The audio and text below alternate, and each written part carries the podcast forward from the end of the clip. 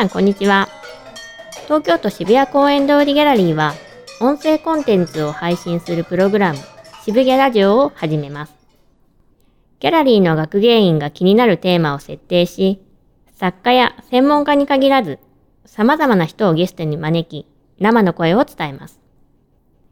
令和5年度は、再び交わる驚きと題した番組をお届けします。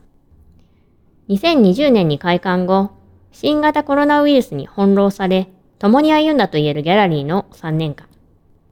まずはそのスタート地点であるグランドオープン記念事業の展覧会、明日の驚きに改めて目を向け、関わった皆さんをゲストに迎えて、この3年間の歩みを一緒に振り返ります。また、番組ではゲストがギャラリーの今と交差するべく、開催中の展覧会についてそれぞれの視点での感想を伺います。時間を経て再び交わるからこそ出会う新しい驚きを声に乗せてお届けします。当館の相性とも言える渋ギャラとラジオを組み合わせた渋ギャラジオ。ぜひ気軽にお楽しみください。今年度の番組、再び交わる驚きのナビゲーターを務めるのは、私、東京都渋谷公園通りギャラリー学芸員の佐藤真美子です。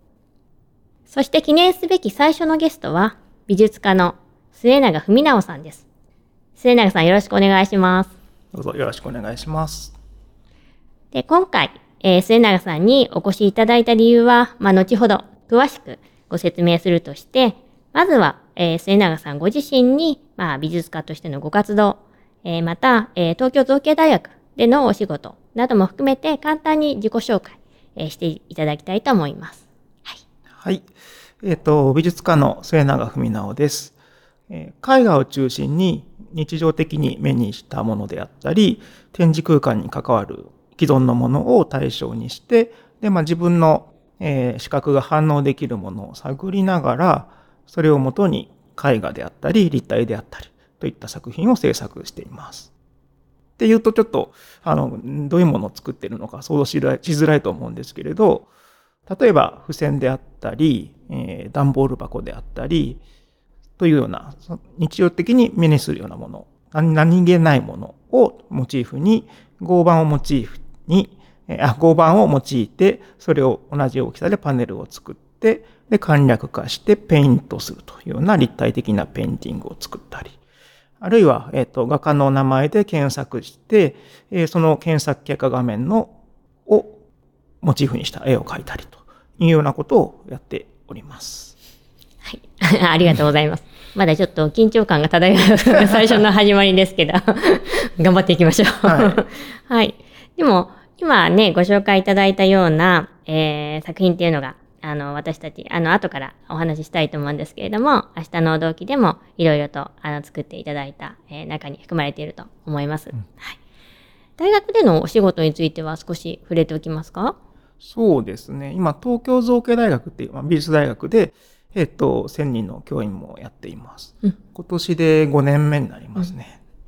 5年目。あの、はい、かなり、あれですね、割と、えー、まとまった期間、うん、うん、過ごしたっていう感じですね。そうですね。まあ、ようやくその、一、えっ、ー、と、4年がまで、だいたいこう、えっ、ー、と、大学一回りっていう感覚だと思うんですけど、うん、まあ、それが終わったっていうようなところですかね。うん、ちょうど、あの、私が、えー、明日のね、驚きとか、そういうのに関わった時はまだ割と最初の頃だったと思うんで、うん、だいぶ慣れてこられたような雰囲気もね、見え隠れしております。はい。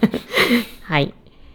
で、えー、それでは、まあ、今日の、まあ、おしゃべりっていうのをあの進めていきたいと思うんですけれども、最初にですね、えー、このおしゃべりの大きなテーマっていうのをあのお伝えしておきたいなって思うんですけれども、はい、えー、最初にもあの申し上げた通り、えー、再び交わる驚き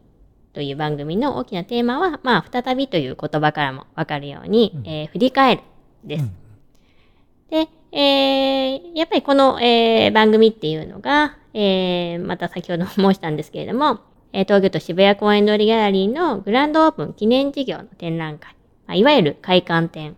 の、えー、明日の驚きを軸としている、えー、ためですね。えー、ですので、まあ、出展作家のお一人である末永さんをはじめ、まあ他にも関わっていただいた方々と一緒に、えー特にコロナ禍の、えー3年間を中心に、まあいろんなことを振り返る。まあそれがあの目的になっています。うんで、まあ振り返るっていうのは、えーまあその1日、一日とかね、1時間、1時間とか、まあその時々で振り返るっていうのもまあできるんですけれども、やっぱりそういったあの、渦中、ね、真っ只中にいる時には、まあそういった振り返る余裕さえ、まあないっていうのが、まあ実情だと思うんですね。ですので、まあ今、まあちょっと落ち着いた、まあコロナも少し落ち着いたって言える、まあ今なら振り返ることができる、まあそう思って、まあこれを企画したわけです。なるほど。で、まあ過去、えーを振り返りたいとこなんですけれども、まあ、えー、ちょっとね、ギャラリーの今と交わっていただこうかなと思って、えー、今、現在開催中の、えー、展覧会、モノクローム、描くことを、まあ見た振り返りを、まあ末永さんとお話ししたいと思います。はい。で、まあ末永さんには今日ね、この収録の前に、えー展覧会をご覧いただきました。で、まあ私の同僚が企画した、まあ、展覧会で、えーほぼまあ白と黒とか、うんまあ時々グレー、灰色が見えるような、まあそういったまあ作品だったり、えー展示室の空間もそういった、えー感じになってますけれども、見た感想、まうんあちょっと、最初に 全体の感想はいかがでしたでしょうか、うん。はい。先ほど、あの、ざっと拝見してきました。えっと、一点一点一点、あの、すごく面白かったんですけれど、そうですね。えっと、やっぱり、ドローイングの展覧会だなと思いました。うん。えっと、書いてあるんですよね。なんかモノクロで、えっと、例えば黒い、えっと、なんでしょうね、モノクロームのなんかペインティングがあるわけではなくて、うん基本的にはまあ、書いている。うん。で、しかもまあ色彩を使っていないので、うんなんか装飾的な意図が入ってきているわけではなくて、うんひたすらなんかそれぞれの、えっと、アーティストさんたちが、まあ、描く行為に集中している、うんなんかそういうことが伝わるような作品が集まっているように思いました。うん。うん。なんかあの会場のねうん雰囲気も、あの割と私のなんかは、うんあの個人的なあの好みとしたら壁を結構立てちゃうようなうん。あのタイプなんですけれども今回の展示はあの抜け感があの全体的に抜けていて、うん。割と大きな、えー重機が何個かあって、うん。そこに、えー黒いこう大きな、うん。えードローイングですね、うん。うんがあってっていうそこでちょっと迫力があってという感じの、うんレイアウトにはなってるんですけれども確かにおっしゃるように、えーまあ描くっていう行為まあそのタイトルにも描くって書いてあるんですけれども、描くという行為に割とこう集中あの見る見る側も集中させるような、うん。うん、ようなあの作品が多いのかなとは思いましたね。うんうん。なんかこう気になった。特にこの作家には、作家のことが気になったとかうんありますか、はい、そうですね。まずやっぱり西岡浩二さんうん、が、まあ、あの、えっと、私も参加させていただいた、あの、驚き展にも参加されていたんですけれど、その時は、えっと、楽譜を、えっと、書き写す作品、しかも、まあ、えっと、割と自由にっていうんですかね、うん。歪んだ形で、えっとうん。書かれている作品がとく、えっと、記憶していたんですけれど、今回はそれ以外のタイプの作品も出品されていて、うん。えっと、す墨汁で描いたドローイングですよね。うん。えーっと、あれは何を書いてました？塔のような、そうですね。はい。そういった、はい、印象のある、はい。はい、作品だったと思うんですが、それが、あの、他の作品も素晴らしいんですけれど、うんよりなんか伸びやかな描線が使われていて、うんであと黒がやっぱね、綺麗なんですよね、牧場の黒って。そうですね。はい、そこがすごく、あの、気になったというか、うんびっくりしたところでした。うんうん。確かに、こう、私が、まあ、あの、担当したその明日の動機の展覧会の時も、え西岡さんに、あの、作品を出していただいたんですが、割とこう、西岡さんの特徴を一番出す、出すところっていうんですかね、やっぱり楽譜うん。が、あの特徴なので、そこを割と抜き出すという感じで展示、作品を選んで展示したんですけれども、今回は割と点数が多く選ばれていて、うんで、かつこう、楽譜の作品割と固まってあって、うんその最初の2つというか、にそう今おっしゃっていただいた、こう、墨汁の線が割と太太い目のですね。作品で、こう、揺らぎというか、線を引く時のちょっと揺らぎとかもうまく出ているような、うん。あの作品があったので、割とその一人の作家の中での違いっていうのを見えたと思います。うん。うん。他には、えー気になった作家さんいらっしゃいますか？はい。あと、吉川俊明さんですかね。うん。うん。えっと、木炭でね、えっと、紙に、えっと、ドローイングされていたんですけれど、えっと、書かれてあるものが玉ねぎとか、うん。あと、ひょうたんうん。ですね。なんか、まあ、よく知られているもモチーフが書かれていて、ただまあ、その線、勢いのある線で書かれているんですけど、うん。なんか普通のいわゆるなんか玉ねぎの絵だとか、うん。えっと、ひょうたんの、しえっと、絵みたいなの。ちょっとこう、ずれ、ずれがあるというか、うん。うん。うんシルエットがなんか独特の形に変換されていて、あの、すごく印象深かったですね。うんうんなんかその、やっぱりこう黒々とこう塗っているところの形も非常にこうまあ特徴的ではあるんですけど、まあ私が少し気になったのはやっぱりこう木炭ならではのこの、うんえっと、なんていうか表面のこう木炭の跡というか、うん。あのグレーみたいになってるうん。ところ、それもまたなんかこう玉ねぎがちょっと伸び伸びてるようなというか、うん。まあそういったのも感じさせて、まあその割とグレーのこう完全には塗ってないところの面白さっていうのもあるのかなってちょっと、うん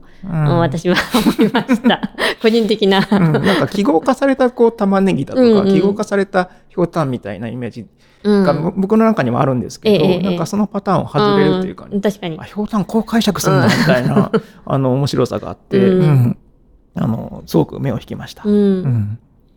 なんかこう、今回は、あの、も色は限られてるんですけれども、うん。その分使う、えーうん。材料っていうか、まあ、さっき西岡さんだったら牧汁ですし、うん。今の、えっ、と、吉川さんだったら木炭とか、うん。あと、えっ、と、堀口さんかな。えー堀口さんは版画うん。みたいな感じで、まあ、版画も割と、あの、珍しいと言いますか、うん。あの、紙を、紙を版として、そこを彫ってという感じではあったと思うんですけれども、うん。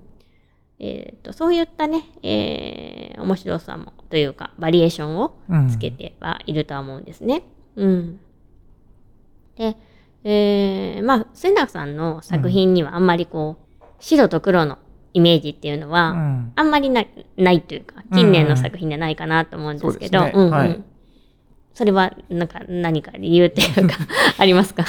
モチーフにしてあるもすするものが、まあ、色がついているからというのが、うん。うんまあ、大きい理由ですかうんうんうんね。うんうんうん。初期は、あの、例えば、えっと、漫画の部分をモチーフに作品を作っていたこともあって、で、その時は確かに、あの、モノクロームで作ってたものもあったんですけれええど、えええ。えっと、そうですね、今は、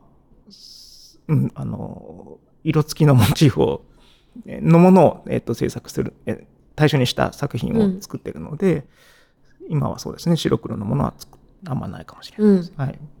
えむしろこう、うん今日あの今回のこのモノクロームの展覧会は、まあ、うん描くというか、割とこうで展示されている作品も、まあ、うん針金のものもあるんですけど、線っていうイメージがうん。あるんですけれども、やっぱり末永さんはどちらかというと、うん。線で構成されているというよりは面の美しさっていうか面のこうう特徴うん。が際立つなと思うんですけれども、うんそういうところもやっぱり面がお好きとは言わない。けど面に惹かれるところは ありますか？そうですね。線って難しいんですよ。あの、うん。こその人の個性が一番出るのが線だと思うし、ん。えっと、なんか絵の、うん、そうですね。で、それはなんか自分はなかなかこういい線が引けないというか、うん。なんか対象をさらさらっと描いて、なんか特徴を捉えて描くみたいなことがうん。あんまり得意ではなかったうんので、うんまあそれもあって、なんか塗ることでどうやったら絵が描けるかとか、うん。なんかとか考えていったのが、まあ今の制作にもつながってはいるんですけれど、それはやっぱり、えーまあ後でもねあの、う出展さしていただいた作品のことにも触れると思うんですけどやっぱり面の美しさっていうか塗りの美しさっていう、まあ美しいという言葉をつ使うとちょっと学芸員としてはちょっとどうかしらって思いますけどやっぱり塗り込められたこう、えー色面の強さっていうか、うん。そういったものを末永さんの作品からは感じるので、うん。まあ、それがまあ線線ではないあの面へのこだわり、うん。うん、なのかなって思いました。うん、で、えーまあ、この、えーモノクローム描くことという展覧会なんですけれども、まあ、現在開催中でして、えー9月24日の日曜日まで、えー開催しております。